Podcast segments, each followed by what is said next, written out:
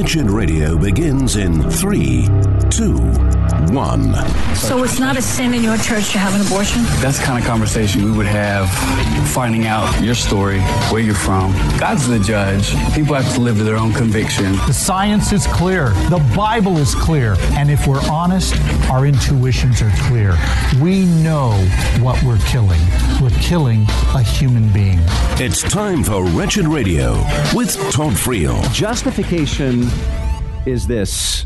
It is an instantaneous legal act of God in which he, number one, decides to think of our sins as forgiven and Christ's righteousness as belonging to us, and number two, declares us to be righteous. This is Wretched Radio, and if you're thinking, hey, I've heard that clip before, is this a rerun? No, it's not. I think it's a necessity. Why? Because I just returned from Pigeon Forge. That's right. I returned from Pigeon Forge, and I think we could all use a little dose of the doctrine of justification. You say, how did you arrive at that conclusion? And I say, central interpretive motif.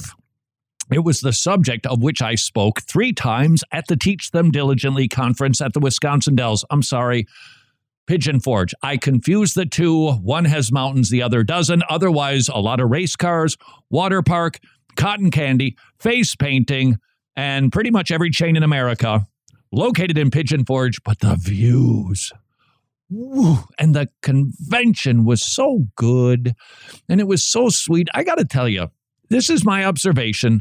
Rural America is friendlier than urban America currently is. I don't think it used to be this obvious. It used to be you get into an elevator in a high-rise. Hey, how you doing? Pretty good. How you doing? What do you think about that weather? Didn't think it was going to rain today. Yeah, but we need the rain. It was pretty dry winter that we had. Gotta go now. We don't do that as much anymore. But you do in Pigeon Forge. People were just plain nice. And I liked it, and I enjoyed talking about one central interpretive motif. You say, what is that big fancy Millard Erickson term?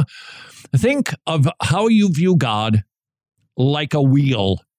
Think of how you consider theology as a wheel. How you understand the Bible, it's a wheel. What's the hubcap? What's in the center?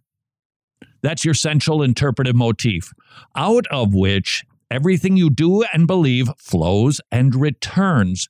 There are many different central interpretive motifs. You've got one, even if you haven't thought through it, but I tried to argue and make the case that a very fine central interpretive motif for homeschool families, for churches, for individuals is, brace yourself for this, the love of God.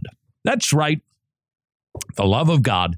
That's wrong. I didn't become liberal going to Pigeon Forge. That doesn't happen when you go to Pigeon. Jimmy, I don't know. There was a surprise. There were a number of stores up there. Uh-huh. We had to go visit one just to experience it. The Trump store. Oh, really? They're Trump stores. Yeah, we didn't spend much time. You know, if you're not from the South, they don't do this in the North, but you walk into a restaurant and people yell at you. Hey, welcome to Moe's. We stopped at Bucky's on Highway 75. It's like the Walmart of gas stations, huge. And they yell at you. Hey, welcome to, come on in. How you doing? It's kind of a Southern thing. So we walked into the Trump store in Pigeon Forge, and the clerk yelled, "You're stupid and ugly and fat." Oh, we didn't spend much time there, but we did spend a lot of time at the Teach Them Diligently conference talking about our central interpretive motif being the love of God. Why? Because of Exodus 34. God, this is a dramatic revelation because the drama surrounding how God speaks about himself, it's palpable. It's bigly. Why? Because in the garden, God promised to send a seed. And he reiterated that promise with a bit more clarity to Abraham with his threefold covenantal one-way covenant. He said, you're going to have a land, a nation, and a singular seed. Land Israel, nation Jews, seed Jesus Christ. And now God has delivered his chosen people out of Egypt, out of bondage, taking them through the desert. He's ready to cut that covenant, the Mosaic covenant with Moses. And while Moses is up on the hill, down below, the people, God's people, are acting like pagans. That's right, pagans. And by the way, paganism, it's on the rise. I think I mentioned this last week. Yes, I know I'm off subject, but hey, who of us doesn't have a short attention span? I was given a newspaper today.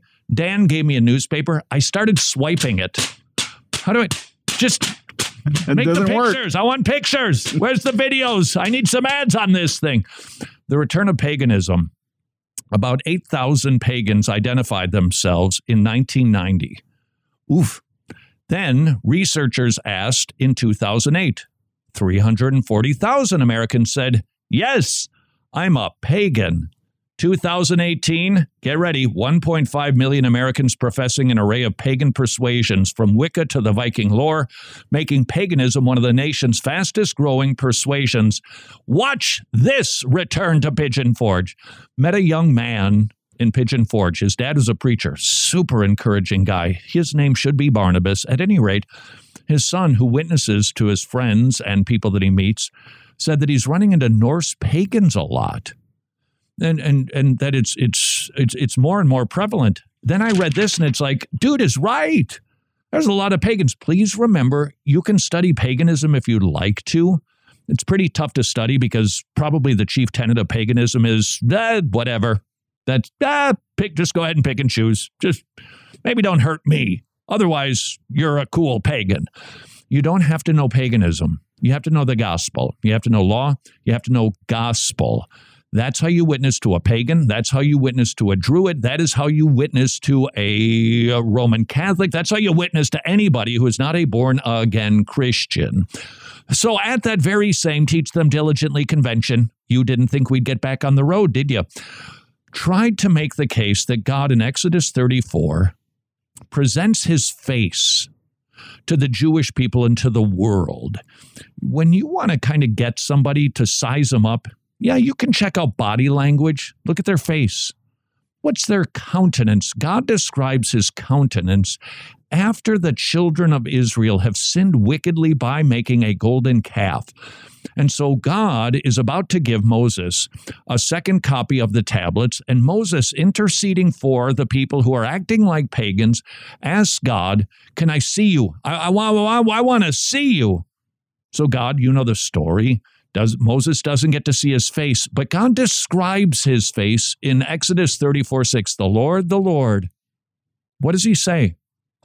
Now this, in my estimation, is God's longest descriptor of himself. He offers 6 love, softer attributes. His forgiving nature, his merciful nature, his pitiful nature. You say, wait, what? God's pitiful? No, he's filled with pity. He sees us and he just, these people are so obstinate and lost.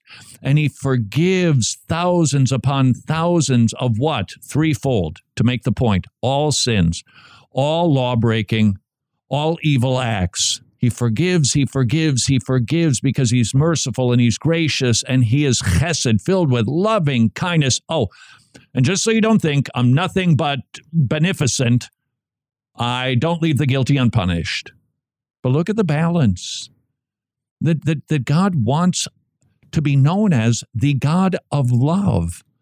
And so it was when I was done with my presentations at the Teach Them Diligently conference, spent some time talking to people.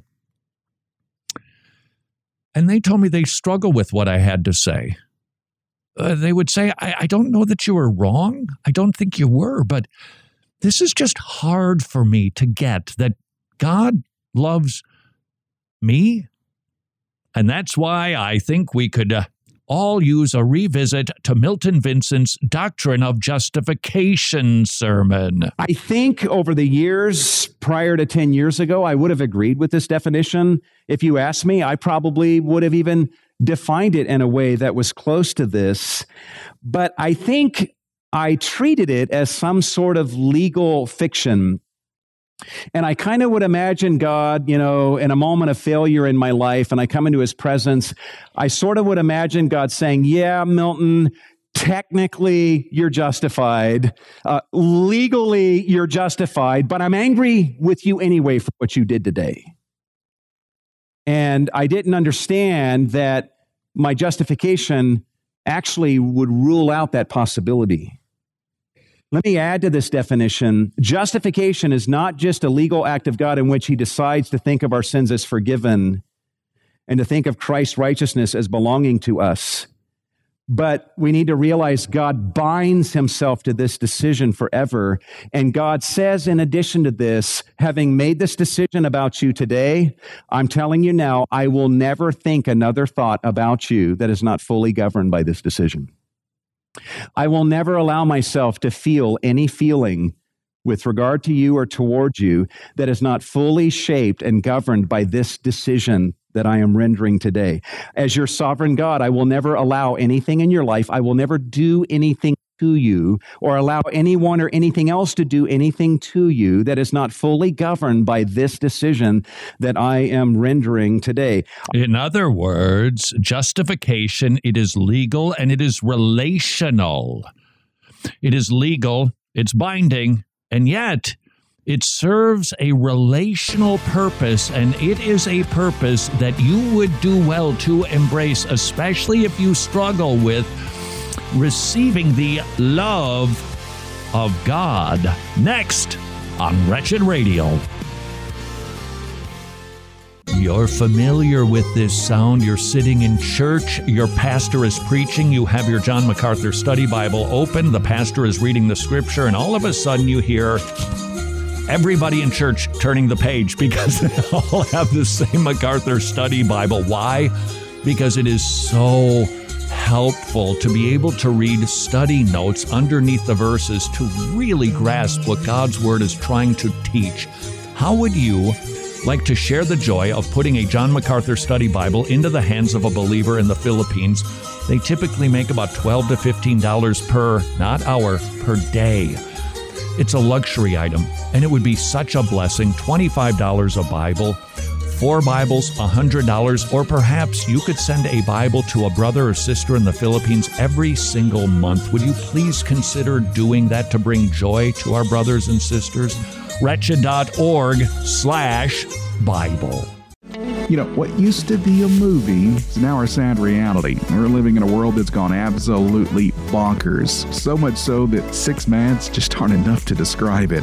Social media may be bombarding us left and right. Our Christian worldview may be under assault, but we have the dynamic duo of Todd Friel and Dr. Nathan Buznitz, and they're coming to the rescue with Wretched Worldview 2, tackling 22 of those pesky, thorny, contemporary issues through a biblical lens, helping us to defend the biblical view on things like sexuality and gender, critical race theory, modesty and apparel, persecution, secular entertainment, environmentalism, 22 issues to be exact. So what are you waiting for? Head on over to wretched.org, grab your copy of Wretched Worldview 2. And hey, while you're there, snag that study guide too, because it's the perfect companion for navigating this mad world with wisdom and grace.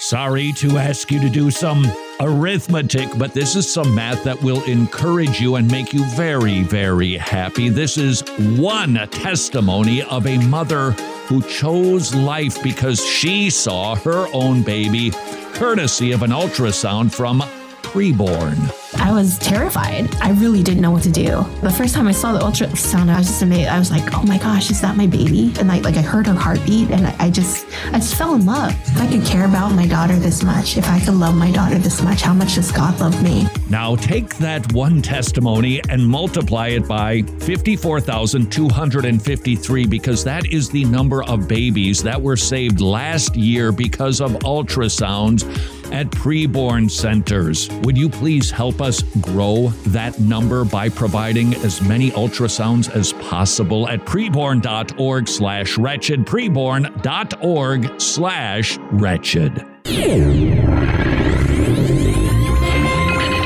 Know your church fathers.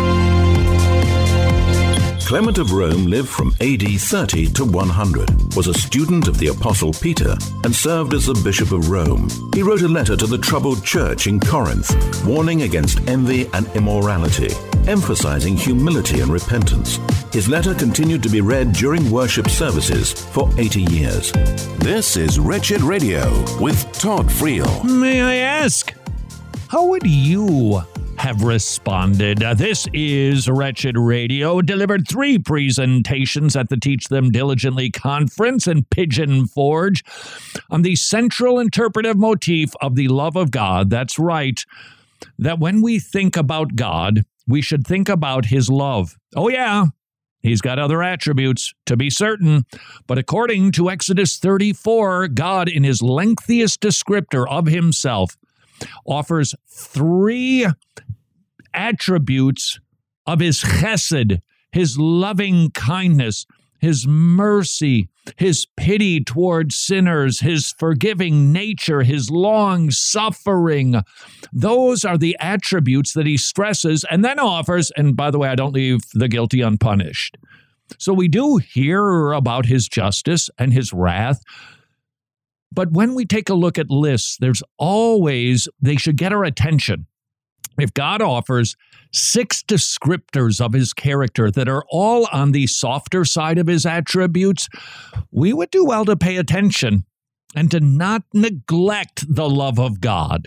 Okay, you want to make holiness your central interpretive motif? I wouldn't argue with you, but let's not neglect the love of God. We have a tendency to do that, don't we? We want theology. And that is good, but not at the neglect and the expense of knowing that God actually loves us, and he has gone about the business of justifying us so that we might have peace with God and a relationship with him. Do you struggle with that? Would you have heard my presentations and said, I'll never get over this, that the God of the universe knows me and I can't even say it. It's just amazing. Or would you, like others, have said, I can't let myself do this. It's too hard. I wasn't raised this way. I wasn't taught this way. And I do understand that I'm a wretch. I do know that I'm totally depraved. And I just cannot begin to fathom that God would love me. Then maybe, just maybe, this... We've played it before, and I'll play it again. A presentation from Milton Vincent on the doctrine of justification, Romans 5, 1 and 2, reminding us of the peace that we have with God through the doctrine of justification, so that we might know him and enjoy a relationship with him. And maybe, just maybe, you need to hear this, because you might just resonate with the folks that I spoke to at Teach Them Diligently, or the man that Milton Vincent met. The word peace, as many of you know, speaks of more than just the absence of hostility. It speaks of the luxurious presence of all that is needed to have a rich and a vital and an intimate relationship with the sovereign God of the universe. We now observe that though our justification, yes, is legal, it was rendered with a profoundly relational intention by God. God has justified you, if you believed in Jesus, in order to bring you into close, rich, vital relationship with himself. God justified you. He would say, listen, I did the whole justification thing to get the sin problem of the way, to get you clothed with the righteousness of my son, so that I can now give myself to you and we can have a friendship and have a relationship. I love what the commentator Cranfield says. God does not confer the status of righteousness upon us without at the same time giving himself to us in friendship and establishing peace between himself and us. I want you, don't brush this off. I want to ask you tonight, do you receive what I'm saying? Do you believe that God actually wants a rich, vital, luxurious friendship characterized by intimacy and closeness with you? Do you believe that? Do you believe you're justified, and the reason he justified you was not as an end in itself, but as a means to a greater end of now having a relationship with you? Answer that question in your heart. I'll never forget a number of years ago, I was talking to a man in our church who had known the Lord for 9 years. And I knew how long he had known the Lord because I had led him to the Lord 9 years earlier. But he seemed pretty low and discouraged. And I was meeting with him on a Friday morning. And right before he left, I stopped him and I asked him, I said, brother, are you enjoying intimacy with God? Are you enjoying intimacy with God? And this man turned around and looked at me and he said, listen to his words. He said, oh, Milton, you have no idea the things I did before I was saved. Do you realize what he was saying by that? This is a man who would say, I'm saved, I'm a Christian, my sins are forgiven, I'm justified. But God wouldn't want a close relationship with me. And he's like, and I'm okay with that. I don't even deserve that. I'm okay to just be forgiven and to have a home in heaven, but closeness with God, that's for people who haven't done the things I did before I was saved. And it was my joy to speak these truths into this brother. Perhaps Milton's truths need to be spoken into your life. Do you at least make an attempt to grasp that God has saved you in order to be in a relationship with you? You get clothed with the righteousness of Jesus and you're like, whoa, this is amazing. And then Jesus comes to you and says, oh, you think that's amazing? There's so much more. And he says, come with me. I want to take you to my Father now. That's what this is all about. That's the whole reason I got you dressed up like this, so you could actually be in my Father's presence. And he grabs you and he takes you by the arm. And imagine whatever scene you want, a beautiful palace scene. And he's taking you to the palace of the sovereign King of the universe. And as you get closer and closer to that palace, your heart maybe starts to shrink back in fear. Like, do I really want to see and be seen by this God under whose wrath I used to be? And Jesus takes you down whatever corridors. And then here you come to the door, behind which is this God of the universe. And you shrink back at the door and you're like, I don't know, Jesus. And Jesus says, trust me. My Father thinks of you as forgiven. And he thinks of you as righteous with my righteousness. Just trust me. Come with me inside this room. And we come inside the room and there's God. And he greets us in warm friendship and relationship. And we're like, I can't believe I'm here and I'm not being struck dead. And then after we're in his presence for a couple minutes, we're like, should I stay or should I leave? How long do I get to stay here? And if I leave after a couple minutes, I'm going to spend the rest of my life celebrating the fact that I got to spend a couple minutes with the sovereign King of the universe. And we look at Jesus and it's like, I'm feeling kind of awkward. I mean, should I leave now? And Jesus says, no, actually, I brought you in here because you're welcome to stay here for the rest of your life. John Stott says, justified believers enjoy a blessing far greater than an occasional audience with the King. We are privileged to live in the temple and in the palace with that King. We get to stay under God's grace at all times. Perhaps this rather recent coronation helps us to understand what Jesus Christ accomplished for us. Imagine you're at Buckingham Palace. This isn't a perfect illustration, but none are. You're at Buckingham Palace. You're passing out Living Water's gospel tracts with a picture of King Charles on the front. And suddenly there's a in the crowd because something is happening in the distance. And word is making its way to you when suddenly you see the royal carriage. Could it be?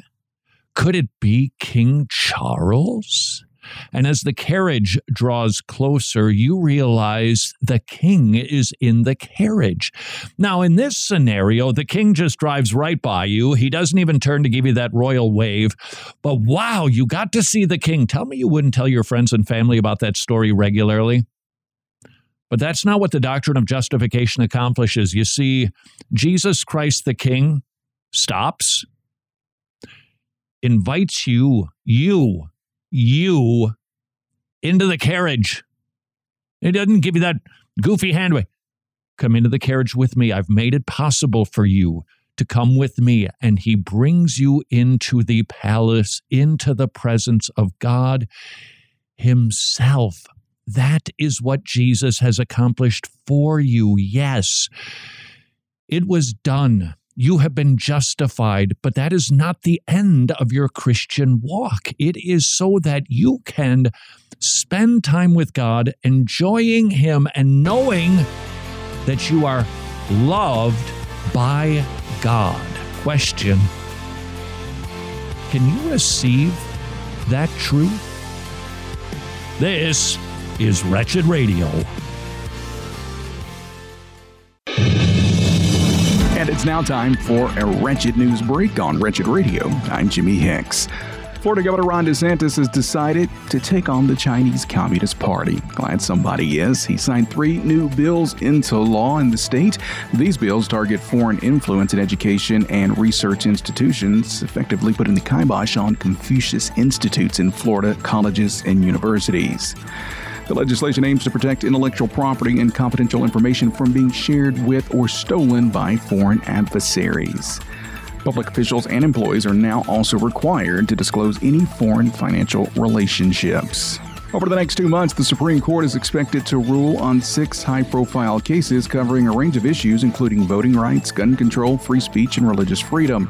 And the decisions have the potential to significantly impact American society, possibly even changing the legal landscape for years to come. And in a recent controversy, one church decided to test the waters by displaying "God is trans" on its church sign. It sparked quite a bit of debate. It should have, with critics arguing that the church shouldn't be promoting such messages because it expressly violates biblical teaching. Yeah, and unfortunately, not everyone that claims to, quote, teach the Bible actually reads the Bible. Meanwhile, in Uganda, a man who converted from Islam to Christianity faced a brutal reality check when he was severely beaten by a group of people, leaving him unconscious. And that attack highlights the constant ongoing persecution of Christians in Uganda. As we tell you daily here at Wretched, please make sure to continue praying for all of our persecuted brothers and sisters abroad. Well, murder farms or abortion clinics in 3 states have filed lawsuits demanding the right to continue providing abortion pills. So murder farms want to continue murdering, obviously. They argue that the pills are a safe and effective method of early abortion. Yeah, you can't say safe and abortion in the same sentence. They don't go together. Opponents are saying, wait a minute, hold on a second. The pills are dangerous because they kill innocent unborn babies and they should be banned. Hopefully they will. In the state of Texas, the House passed a bill that would overturn a ridiculous rule that allows hospitals to withdraw life-sustaining treatment from patients after a 10-day notification. I didn't even know this was a law. I guess I missed it. I've been hiding under a rock, apparently. Supporters of the bill argue that the current rule violates patient rights and can lead to premature euthanasia. That's exactly what it leads to. Critics, however, claim that the change would place an undue burden on hospitals and medical professionals. You know what? It is burdensome for hospitals and medical professionals to try to save the life of people in the hospital. Isn't that what they're there for? And that has been your Wretched News Break for today. More Wretched Radio is straight ahead. I'm Jimmy Hicks.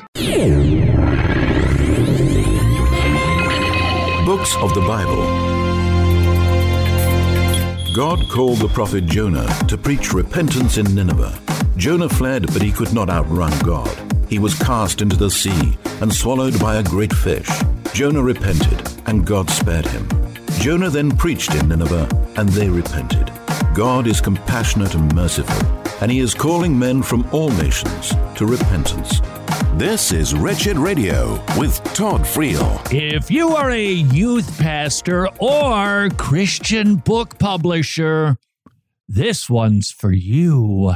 This is Wretched Radio. Don't know if you realize this, but in Christian publishing, authors are encouraged, dumb it down. Make it simple. Don't use big words. If you find that you've got a word that is more than two syllables, look for use your thesaurus, which is actually a three-syllable word. Why? Because they are under the opinion that the masses are really dumb and they can't get it. Similarly, youth pastors are told, hey, keep it simple for the kids.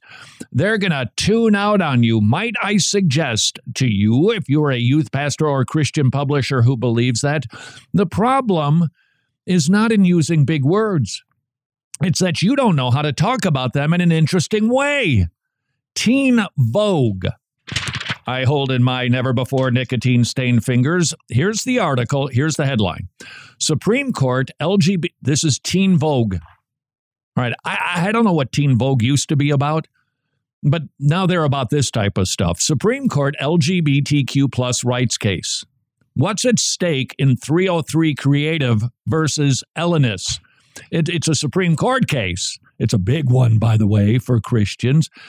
Do you hear that headline?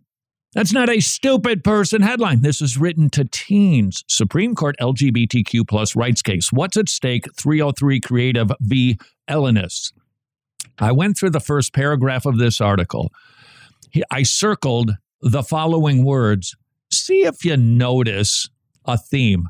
Because apparently the people at Teen Vogue don't think the teenagers are idiots.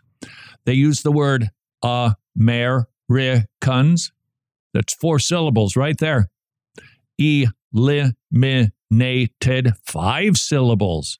Sodomy, three syllables. Legalized, equality, established, non-discrimination. Non-discrimination, six syllables. Christian publisher. Protections, substantial, and community. This is a big case, by the way. If you haven't been tracking this one, you can look for, well, maybe we can look forward to the decision rendered by the Supreme Court. It's a woman from a Colorado-based graphic designer business, owner of a web design firm called 303 Creative. She won't create wedding websites for LGBTQ people. Watch for this one. Look, even in this paragraph, it uses the word accommodations, discrimination, orientation. Oh, how will the kids ever read Teen Vogue? They can, and they can grasp big words if we just use them in a way that shows them, hey, these words that we use in theology, they're really, really important, and they're really, really worthy of your consideration. The problem isn't in the hearer. The problem, frankly, is with the teacher. Now, I'll admit, justification is a big word. It's a five-syllable word. And the size of the word, maybe even the sound of the word, people find intimidating. And there's actually been times that I've been preaching or been trying to minister to someone, and I mention the word justification, and they don't use these words, but the vibe I get is like, whoa. That's a huge word there, Pastor Milton. That's kind of overwhelming, and you lost me there. And they just shut down on you. You ever had that happen? It's crazy. And here's the crazy thing. If you say to that very person, hey, tell me about the medications you're taking. It's amazing. All the esoteric names and milligrams and stuff, it just rolls right off their tongue. They speak fluent Medicinese. I'm serious. And tell me about your health. Well, I've got osteoarthritis. That's a six-syllable word. That doesn't seem to bother you. I've got osteoarthritis, and, the last couple of years I've been taking glucosamine chondroitin tablets. And that's helped me out a little bit. But you know what? I went to the doctor the other day and he told me I need to take 600 milligrams of acetaminophen each day. And I've been doing that, Pastor, and it's been a huge help. I guarantee, and it just rolls right off their tongue. And I guarantee you when a person like that goes into the doctor's office and the doctor says, I think you have osteoarthritis, you know that person didn't say, whoa, you lost me there, doctor. I'm tuning you out. No, they're like, what is that? Am I going to die from it? And they're pumping the doctor. They're pumping the doctor for as much information as they can, and then what needs to be taken for it. And they're not even content with the information the doctor gives them. They go home and they Google osteoarthritis. And they literally, I watch people do this, they become transformed into experts on their physical condition and on all the medications and dietary changes that need to happen in order to address that physical condition. And you know what? I have no problem with that at all. I think that's great. I think it's phenomenal. And you may say, well, Pastor Milton, of course I would do that because my physical health is at stake. And that's exactly my point.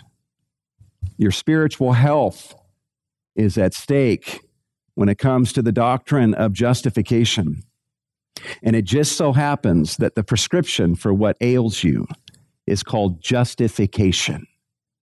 Google that word. Study that.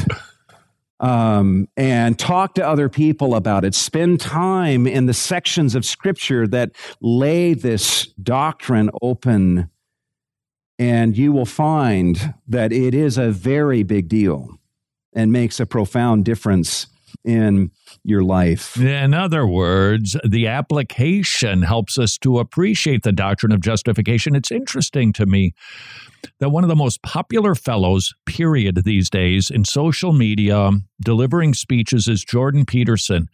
And he slings the psycho jargon constantly, uses big words, fancy language, never apologizes for it, and kids follow him by droves. And yet in the church, we say, keep it simple, keep it stupid, because the people can't get it. Yeah, they can get it. The problem is you just don't explain it in a way that makes it interesting. Notice how Paul uses the word grace. Verse 2, through whom also we've obtained our introduction by faith into this grace, which we stand. What does the word grace mean? Undeserved favor, right? Whenever you see grace, think favor and think undeserved. In fact, think ill-deserved. In other words, it's not only have we not earned it, but it's the opposite of what we have earned. That's grace. And that is interesting. And that has real life applications, that you are living under the beneficent smile of God because of the redemptive work of Jesus Christ. Doesn't this generation need to hear that? This depressed, lonely, sad, suicidal generation? Don't they need to hear this? Don't they need something to celebrate? And isn't that, by the way, exactly what we're supposed to be doing with the doctrine of justification? Celebrating it. People will, if you present it in an interesting way. Don't have the attitude of, okay, I'm justified, glad that's taken care of. Okay, Lord, give me rules to live by. I'm going to do this sanctification thing. Don't do that. God actually wants you. He justifies you. It's a once and for all occurrence, but he wants you to take that reality and put it in front of your face and walk with that reality in front of your face day by day. That's what Paul did. Look at this, Romans chapter 5. Look at the end of verse 2, or let's start in verse 1. Therefore, having been justified by faith, we have with God through our Lord Jesus Christ, through whom also we have obtained our introduction by faith into this grace in which we stand, and we exult. That's present tense. We are continuously exulting. Paul would say, I've known the Lord for decades now, and I'm still exulting over my justification. We exult continuously in the hope of the glory of God. Verse 3, we exult even in our tribulations because we're justified. Verse 11, we exult in God. Here's Paul, decades into his walk with the Lord, decades after he was justified and received this verdict. And Paul saying, we exult, we exult, we exult. When you read Romans 5, you're not reading a man passively writing doctrine. You observe in this chapter, a man in worship who is worshiping and exulting in the reality of his justification. We know from chapter 16 that Tertius was the man who was writing down what Paul was saying. So he's dictating this letter. And I just imagine Paul just pacing the room, man. And he's getting excited. He spent how many verses talking about justification? And he comes in to chapter 5 and he's like, we exalt, we exalt, we exalt. Write down this reference, Psalm 32, verse 11. David says, be glad in the Lord and exalt, you righteous ones. And in the Greek translation of Psalm 32:11, it's the same Greek word that's used here. That's a call to worship in Psalm 32:11. And Paul says, I'm responding to that call to worship. I'm a righteous one, and I'm exulting, I'm exulting, I'm exulting. He's rejoicing in this. Couldn't the kids use a little exulting? Maybe it's time we use big words like justification and make that word as interesting as it actually is. This is Wretched Radio. How's inflation been treating you if costs for health insurance are skyrocketing in your home? Would you please visit MediShare.com/wretched. Affordable, biblical health sharing, Christians paying for other Christians' medical bills, which means you don't have to worry where the money is going for bad stuff. Second of all, you can save on average $500 per month. And finally, MediShare. It's the gold standard for healthcare sharing for more than 25 years. It works, and the members, including myself and Mrs. Friel, love it, which is why their customer satisfaction rate is double traditional health insurance. If inflation has got you down, call up the people at MediShare, 844-34-BIBLE, or MediShare.com/Wretched. We're thrilled when you choose to invest in our resources at Wretched.org. Kind of like Derek, who recently wrote in and said, quote, just wanted to send some thankfulness to you and the entire Wretched team. Your podcasts have been impactful. I'm thankful for them and thankful for your many resources. And your words of gratitude are music to our ears. And speaking of gratitude, we would also be incredibly grateful if you would prayerfully consider joining our dedicated team of monthly gospel partners. When you become an ongoing monthly gospel partner, you help us continue creating theologically sound content that reaches millions all over the world with the gospel of our Lord Jesus Christ. Now's your chance to make an even bigger impact. Visit wretched.org/donate, text the word wretched to the number 44321. And together we can continue sharing this incredible message of grace and salvation with the world. Wretched, amazing grace, amazing gospel. Some good news. Two encouragements from the Tomorrow Clubs. They have hundreds of weekly kids meeting clubs in Eastern Europe, but now they've expanded to Africa. And the kids are swarming the Tomorrow Clubs. They have never seen greater attendance than the hundreds of new clubs that they are opening up in Africa. That should encourage all of us. The gospel is going forth and reaching kids in unreached places. Encouragement number 2. Would you like to become a Tomorrow Clubs ministry partner? Your support will help the Tomorrow Clubs open up even more Tomorrow Clubs and reach even more kids with the gospel. Please consider becoming a ministry partner at tomorrowclubs.org/wretched, tomorrowclubs.org/wretched.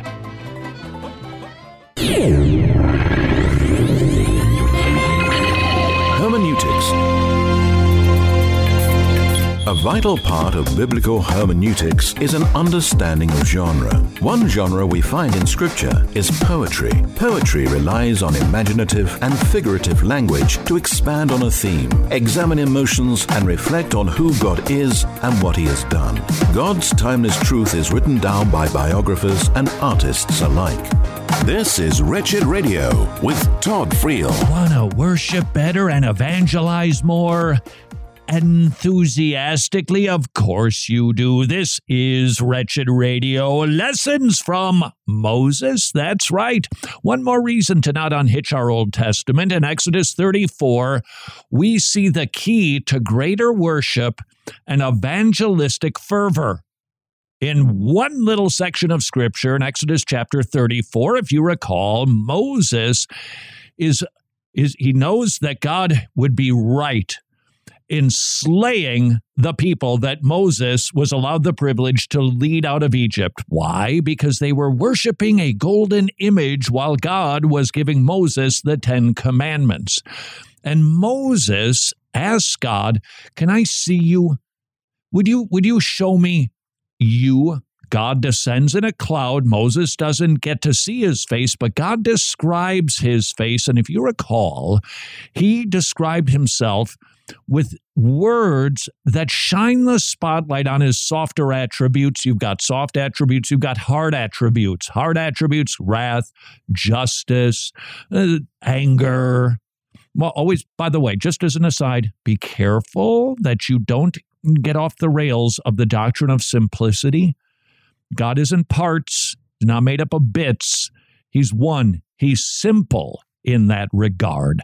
Nevertheless, we see categories of attributes. So you see harder, and then you see softer, like love and mercy and grace and gentleness and kindness and patience.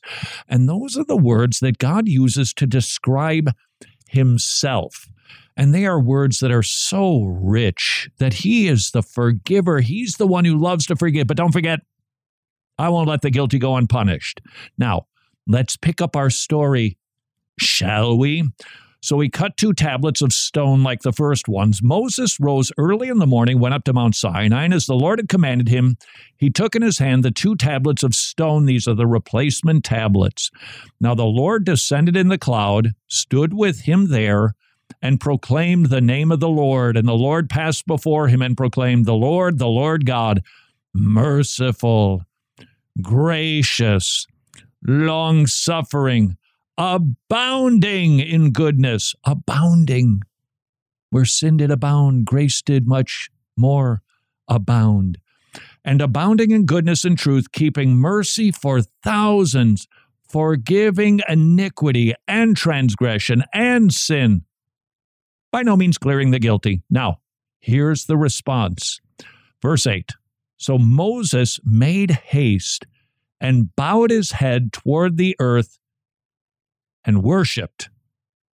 What caused Moses to worship and to prostrate himself, to get down on his face, to worship God? What was it?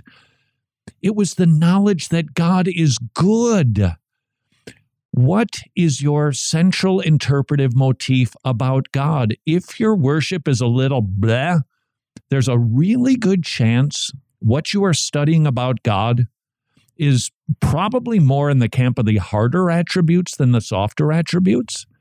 Because if Moses is any indicator of what our response is when we hear preaching, he just heard God preach about himself and describe himself in emphatic terms as being chesed, filled with loving kindness, which is, by the way, a word used in the Old Testament, give or take about 250 times. Agape love in the New Testament used like 150, 60 times. In other words, it's a big deal. God wants us to know about that. Now, that's not all he wants us to know. Don't be falling into the love ditch where it's just nothing but ooey gooey, God loves us, let's go have a big sin party. No, but shouldn't we at least visit that attribute regularly? Maybe that's why your worship isn't enthusiastic. Do you remember when you first got saved? You couldn't believe that God would save you. Suddenly, what you only knew as a football stadium sign just took on such eternal significance. For God so loved the world, he gave his only begotten Son, that whoever believes in him won't perish but have everlasting life. He did that for me because he loves me. Amazing grace. How sweet the sound. And we sang and we were enthusiastic and we wanted to tell people about it, didn't we? Let's continue in our story. Verse 8, Moses made haste, bowed his head toward the earth, and worshipped. Then he said to God, If now I have found grace in your sight, O Lord, let my Lord, I pray, go among us. And even though we are a stiff-necked people, and pardon our iniquity and our sin, and take us as your inheritance. Suddenly, Moses wanted the people to experience the love of God. He wanted them to know what he was now basking in, literally, with the presence of God. Oh, don't abandon your people. Forgive their iniquity too, and let them know this about you. He became evangelistic. He worshiped. And he became evangelistic. Do you remember when you first got saved? Weren't you evangelist? You had to tell people. In fact, you probably busted up some relationships because you were so tenacious in telling people about the love of God in Christ. You've got to know this. You just have to know this. Now, it's very possible it was a cage stage sort of affair. But the knowledge of the love and the mercy and the forgiveness of God, it motivates worship, and it makes us want to tell others about this grace. Let me ask you a question about the sermons that you're listening to. Do they focus ever on the love of God? Ever? Do you spend time there? I've even heard sermons where John 3:16 was actually turned into, yeah, well, he loves those that he saves, but let me tell you what he does. Go to verse 17. And they just right by it because they don't want to spend time there. We should be like Moses. We want to spend time there. And if you're not listening to preaching that has that goal, you're probably not being warmed. You're probably not worshiping well. And your evangelism is probably struggling a bit because you can help tell, but not tell what you've seen and heard, because you haven't seen or heard it lately. If you're a pastor, might I encourage you, please ask yourself a question about every sermon that you've written. Hopefully you ask it before, but definitely afterwards. Am I helping my people experience the love of God more? Because if this sermon doesn't do it, I got to go back and rework it. If I'm just banging, teaching, parsing, I don't think that it is a complete sermon. It's got to have an end. It's got to have a purpose. It's got to have a point. What's your sermon's point? What is your central sermon motif? What are you trying to do for your people? Gospel Assurance, a 31-day guide to assurance compiled by Mike Abendroth. Let me take you to day 29. This resource, by the way, it is available at wretched.org. Assurance of Salvation by Horatius Bonar. You know he's dead with a name like Horatius. That trend hasn't caught back on. Horatius, honey. Yeah, come inside. Time for a bologna sandwich, Horatius. Nobody's following that trend right there. Christ for us.